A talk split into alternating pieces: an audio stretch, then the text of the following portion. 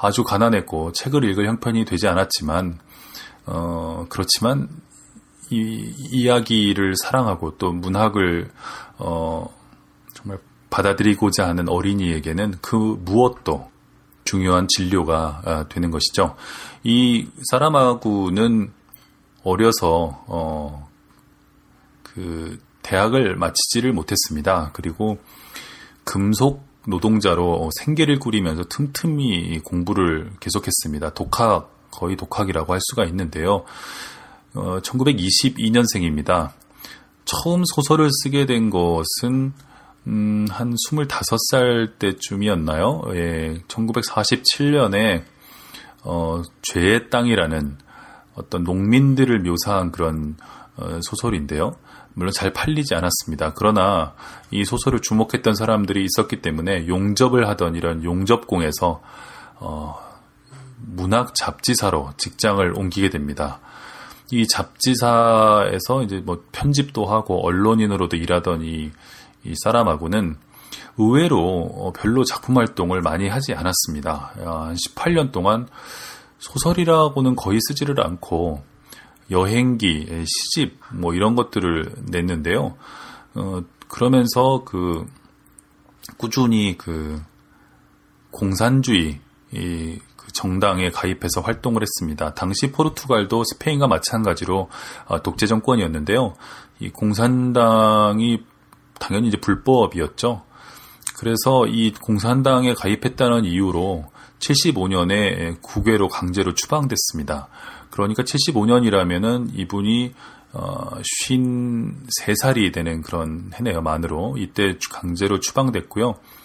아, 이거 참 쓸쓸한 일이죠. 그 나이에 이 외국으로 이 쫓겨난다는 것, 그 끔찍한 일인데, 어, 그래도 꿋꿋하게 예, 살아가십니다. 어, 번역가, 언론인 등으로 어, 꾸준히 생계를 유지했고요.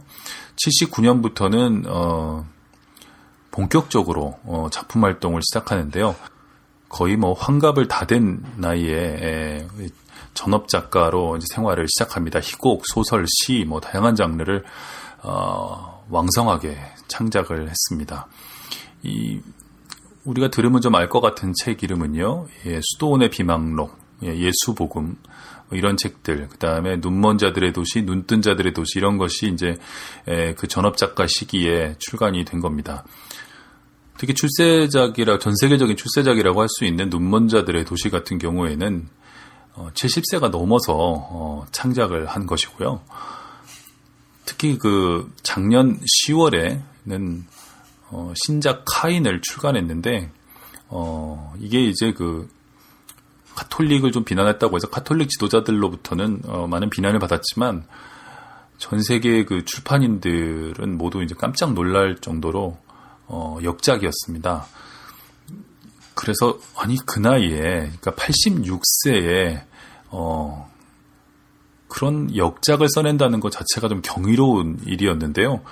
노벨 문학상까지 수상하고 또 어, 연세도 그렇게 적지 않은 나이에 뭐 그냥 소설 하나를 써내는 것도 쉽지 않은 판에 아주 논쟁적인 역작을 어, 내놓고 세상과 일종의 격렬한 대화를 한다는 것 자체가 아, 정말 좀 존경스러웠다고 할까요? 네, 하여튼 대단한 분입니다. 그래서 이 작가가 되려면 어떻게 해야 되느냐 많은 분들이 이제 물어보는데요.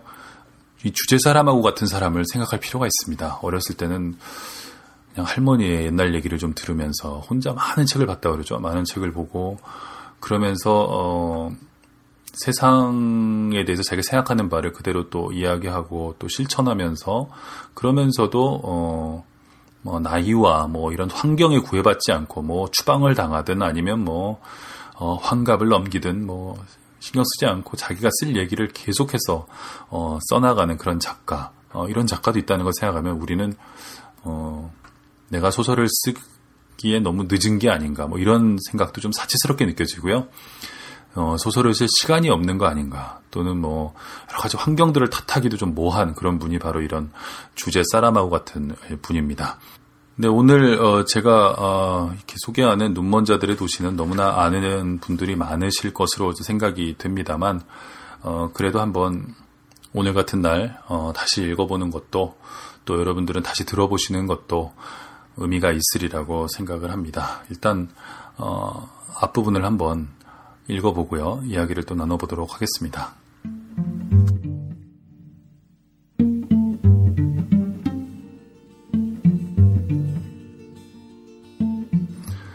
노란불이 들어왔다. 차 두 대가 빨간불에 걸리지 않으려고 가속으로 내달았다. 횡단보도 신호등에 걸어가는 사람 형상에 파란불이 들어왔다. 기다리던 사람들이 아스팔트의 검은 표면 위에 칠해진 하얀 줄무늬를 밟으며 길을 건너기 시작했다. 그 줄무늬를 얼룩말이라고 부르지만 세상에 그것처럼 얼룩말을 담지 않은 것도 없을 것이다. 안달이 난 운전자들은 클러치를 밟은 채 당장이라도 출발할 태세였다. 차들은 곧 내리꽂힐 채찍을 의식하여 신경이 예민해진 말처럼 앞뒤로 몸을 들썩였다. 보행자들이 길을 다 건너도 차의 출발을 허락하는 신호등은 몇 초 뒤에야 켜진다.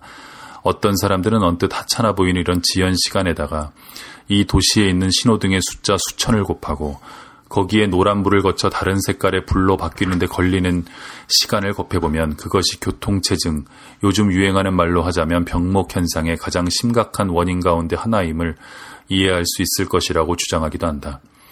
마침내 파란불이 켜졌고 차들은 활기차게 움직이기 시작했다. 그러나 모든 차가 똑같이 빨리 출발하지는 못했다는 것이 금방 분명해졌다. 중간 차선의 선두에 있는 차가 멈춰서 있었다. 기계적인 고장이 발생한 것 같았다. 가속 페달이 헐거워졌다거나 기어 레버가 움직이지 않는다거나 서스펜션에 문제가 생겼다거나 브레이크가 말을 안 듣는다거나 전기 회로가 고장 났다거나 그런 것이 아니라면 혹시 단순하게 기름이 바닥난 것인지도 몰랐다. 어쨌든 이런 일은 심심찮게 벌어진다. 서로 길을 건너려고 모여든 보행자들은 멈춰선 차의 유리창 너머로 운전자가 두 팔을 휘젓는 것을 보고 있다. 뒤쪽에 늘어선 차들은 미친 듯이 경적을 울려대고 있다. 뒤쪽의 운전자들 가운데 일부는 벌써 차에서 내려 멈춰선 차를 교통의 흐름에 방해되지 않는 장소로 밀고 갈 태세다. 그들은 닫힌 창문을 사납게 두드려댄다. 앞에 있던 남자는 소리가 나는 쪽으로 고개를 돌린다. 처음에는 이쪽으로, 이어 저쪽으로. 뭐라고 소리치고 있는 것이 분명하다. 입의 움직임으로 보건대 어떤 말을 되풀이하고 있는 것 같다. 한마디가 아니라 세 마디다. 누가 마침내 문을 열었을 때 그 말은 확인된다. 눈이 안 보여. 누가 그 말을 믿을 수 있었겠는가. 언뜻 보아도 남자의 눈은 건강해 보인다. 홍채는 밝게 빛나고 있었고 공막은 하얗고 도자기처럼 단단해 보인다. 그러나 휘둥그레진 눈, 얼굴의 주름, 갑자기 치켜올린 눈썹이 누가 봐도 남자가 괴로움 때문에 제정신이 아님을 보여주고 있다. 남자는 자신이 포착했던 마지막 이미지, 그러니까 교통신호 등의 둥그렇고 빨간불의 이미지를 머릿속에 계속 간직하려는 듯 두 주먹을 꽉 움켜쥐고 있다. 그러나 눈에 보이던 것들은 이미 빠른 속도로 그 주먹들 뒤로 사라져버린 후였다. 눈이 안 보여, 눈이 안 보여. 남자는 절망감에 젖어 되풀이에 소리쳤고 사람들은 그가 차에서 내릴 수 있도록 도와주었다. 남자가 죽었다고 주장하는 눈은 그의 눈에 고인 눈물 때문에 훨씬 더 맑게 빛나고 있었다. 어떤 여자가 말했다. 가끔 그런 일이 있어요. 조금 지나면 다시 보일 거예요. 가끔 신경이 말썽을 일으키곤 하거든요. 신호등이 다시 바뀌었다. 호기심 많은 행인 몇 명이 끼어들어 이미 모인 사람들의 수를 부풀렸다. 저 뒤쪽에 영문을 모르는 운전자들은 전조등이 깨졌거나 팬더가 우그러든 것 같은 평범한 사고일 것이라 생각하고 가벼운 사고를 가지고 괜한 법석을 떤다고 투덜거렸다. 경찰을 불러 저 똥차를 여기서 치워 그들은 소리를 질렀다. 눈이 먼 남자는 애원했다. 누가 날 좀 집으로 데려다 주세요. 신경이 문제라고 말했던 여자는 구급차를 불러 그 불쌍한 남자를 병원으로 데리고 가야 한다고 이야기했다. 그러나 눈이 먼 남자는 들으려 하지 않았다. 필요 없습니다. 누가 우리 집 앞까지만 데려다 주면 됩니다. 아주 가까운 곳이에요. 그렇게만 해주시면 됩니다. 그럼 차는 어떻게 하고? 어떤 사람이 물었다. 다른 목소리가 대답했다. 열쇠가 꽂혀 있잖아. 차는 인도에 갖다 세워놓으면 돼. 그럴 필요 없어. 세 번째 목소리가 끼어들었다.